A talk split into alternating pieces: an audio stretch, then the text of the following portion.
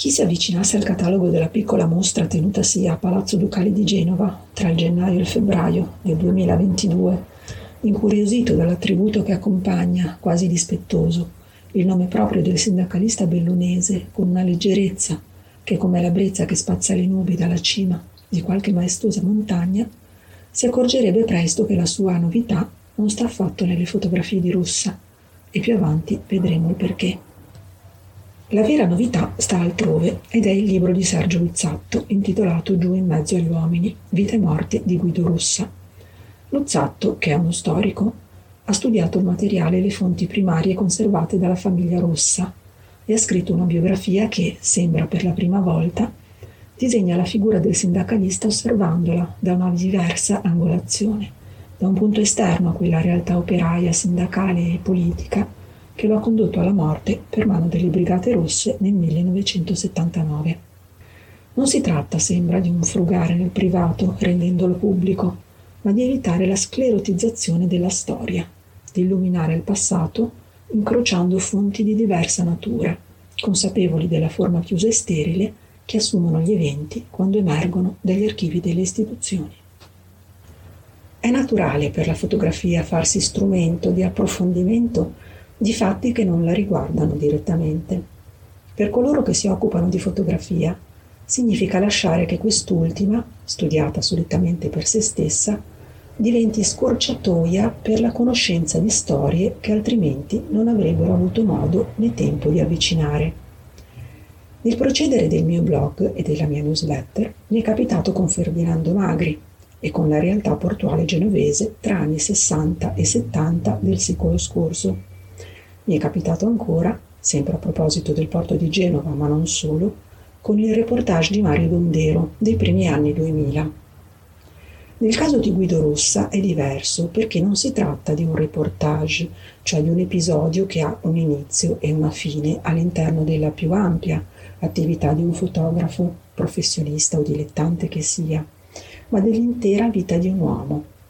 Intera si fa per dire, considerando che Rossa è stato assassinato a 44 anni. È come se Guido Rossa e la sua vita troppo breve diventassero guida verso la conoscenza di un mondo che molti di noi non conoscono affatto. Per quel poco che so di lui, credo che nessun omaggio postumo gli sarebbe risultato più gradito. Il mondo verso il quale ci guidano gli anni più intensi della vita di Rossa appartiene a un tempo e a un luogo precisi, dalla nascita dell'Italsider alla morte di Rossa potremmo assumerlo come paradigma economico e sociopolitico estendendolo ad altre realtà regionali, ma sarebbe meglio lasciarlo calato nella realtà genovese, non volendo fare nuovamente di Rossa il simbolo di qualcosa. C'è una domanda che ricorre nei testi introduttivi del catalogo con una frequenza tale da indurre chi legge a ritenerla centrale, se non dal punto di vista della ricerca storica, certamente da quello dell'indagine esistenziale sociologica forse. Si chiedono gli autori quanto le esperienze all'interno e all'esterno dell'Italsider abbiano influito sulla formazione della personalità di Rossa e su quella dei suoi compagni di lotta sindacale. Malvoluta dalla cittadinanza e snobbata dall'elite operaia storica, l'Italsider di Genova è diventata negli anni la fucina, è il caso di dirlo, della coscienza di classe delle rivendicazioni degli operai metalmeccanici, delle vittorie ottenute passo passo, nella concretezza del lavoro, nei consigli di fabbrica, che qui sono nati, deburocratizzando l'attivismo sindacale. Guido Rossa, un operaio come altri, ma specializzato, ha vissuto da protagonista una stagione che, nell'inevitabile scontro tra dirigenti aziendali e dipendenti, ha formato un'intera generazione. Unica a uscire davvero sconfitta, se non altro di fronte al giudizio dei posteri, da quegli anni densi e tumultuosi per la città di Genova, è stata la politica, intesa nella sua concreta realtà dirigenziale, fatta di persone nei luoghi di potere. I testi del catalogo, dopo quello introduttivo scritto dai due curatori, Sergio Luzzatto e Gabriele Dautilia, che apre i successivi spiegando le ragioni della mostra, si susseguono come in un affondo. Nel testo di Enrico Camanni, l'alpinista Guido Rossa si allontana gradualmente dal superomismo dello scalatore solitario per calarsi nel vivo delle tensioni economiche e sociali genovesi. Tensioni che Fabrizio Loreto descrive, nel testo successivo, insieme al progressivo coinvolgimento di Rossa nell'attivismo sindacale e politico.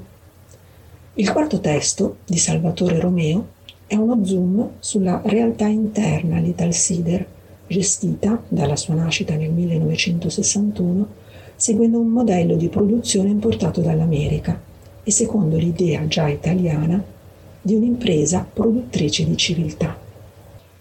La dirigenza dell'Italsider intendeva così superare la scissione tra il lavoro in fabbrica e la vita all'esterno di essa, grazie alle attività culturali del circolo aziendale all'organizzazione delle colonie per i bambini e alle collane editoriali.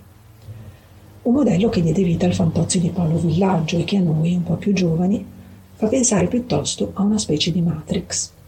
Al di là della finzione, l'esigenza di modificare i rapporti di produzione e di migliorare le ore di lavoro all'interno della fabbrica portarono gli operai dell'Italsider ad una alleanza con i tecnici che, a metà degli anni 70, diede vita ad un nuovo convertitore a ossigeno, creato per ribaltare i rapporti uomo-macchina in funzione delle esigenze del primo.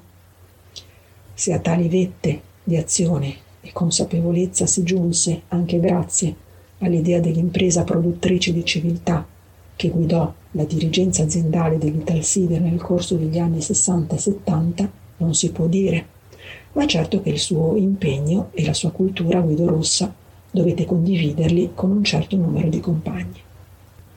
Il principale organo di diffusione di questa idea di impresa fu la rivista aziendale, diretta prima da Rigo Ortolani e poi da Carlo Fedeli.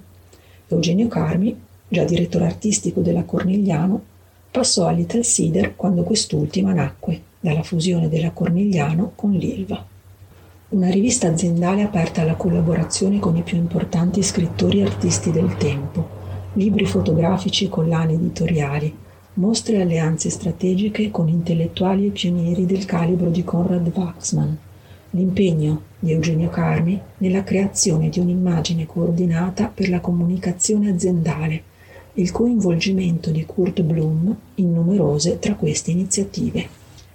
La sfida comunicare all'esterno, ma soprattutto all'interno, agli operai stessi, il lavoro e la sua funzione economica e sociale, l'importanza dell'amierino d'acciaio nella vita dell'uomo moderno. Questo e molto altro ci racconta l'autore del quinto testo in catalogo, che indaga la dimensione estetica della vita aziendale interna all'Italsider. È una fusione, le metafore metallurgiche si sprecano, tra il lavoro creativo di Carmi e la produzione industriale, tra l'arte contemporanea e il lavoro degli operai, che si concretizza nel 1959 in commessa 60.214, opera di Nino Franchina, firmata dagli operai dell'Officina Riparazioni della Cornigliano. La Cornigliano Italsider, grazie alla presenza di Eugenio Carmi, è in questi anni il centro della trasposizione estetica della realtà industriale come paesaggio contemporaneo, con una vocazione al mecenatismo che troverà ancora nel 1962 occasione di esercitarsi, finanziando al Festival dei Due Mondi di Spoleto l'evento intitolato Sculture nella città. Giunti al termine del quinto saggio, quasi nulla, a parte l'introduzione, si è ancora potuto leggere circa l'attività fotografica di Rossa. Abbiamo appreso di una spedizione himalayana nel 1963 e di alcune proiezioni di diapositive al circolo aziendale e al CAI di Bolzaneto. Abbiamo appreso di veri progetti fotografici tesi a indagare e denunciare la speculazione edilizia e il degrado ambientale che già affliggevano la provincia di Genova negli anni 60 sono segni di un volerci essere, esperire, testimoniare ai quali la fotografia serve da supporto, indagine e comunicazione. Il sesto saggio, scritto da Sergio Luzzatto, fornisce qualche dato tecnico e quantitativo relativo alla, al materiale fotografico lasciato da Rossa, che si unisce ad una disamina di ciò che resta testimonianza dei diversi interessi culturali di Rossa.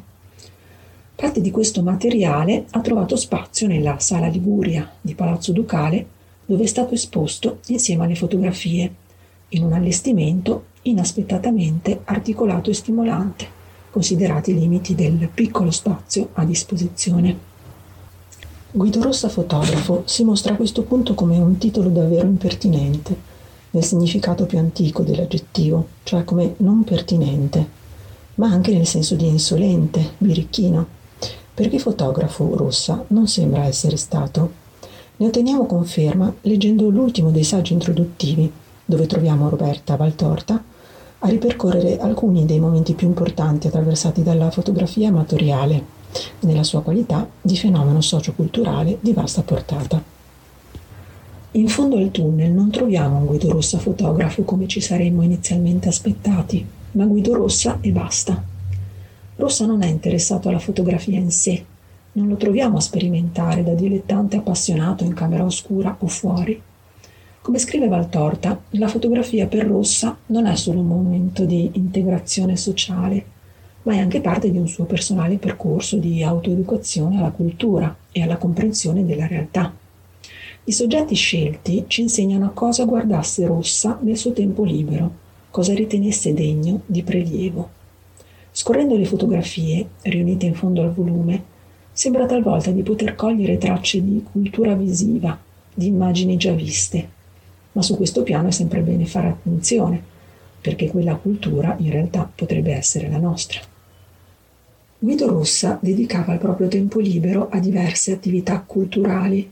Tra queste, la fotografia aveva assunto probabilmente un posto di rilievo perché, riportiamo ancora le parole di Roberta Valtorta, in un mondo strutturato e dominato dal capitalismo maturo, fare fotografie appare un modo per mostrare che la propria creatività esiste e deve venire allo scoperto. In questo modo il sindacalista e il fotografo amatoriale si sovrappongono. Le fotografie di Rossa testimoniano di un animo sensibile e prensile, come lo definiscono i curatori. Non sono una finestra sul mondo, ma uno specchio. E non a caso Roberta Valtorta, all'inizio del suo saggio, inserisce un autoritratto di Rossa allo specchio, testo iconografico autoesplicativo quanto altri mai. Se dunque è chiaro quale spazio abbia occupato la fotografia nella vita di Guido Rossa, non meno evidente risulta lo spirito con il quale siamo noi chiamati ad accogliere le sue immagini. Documenti tra gli altri, certo, ma di natura speciale.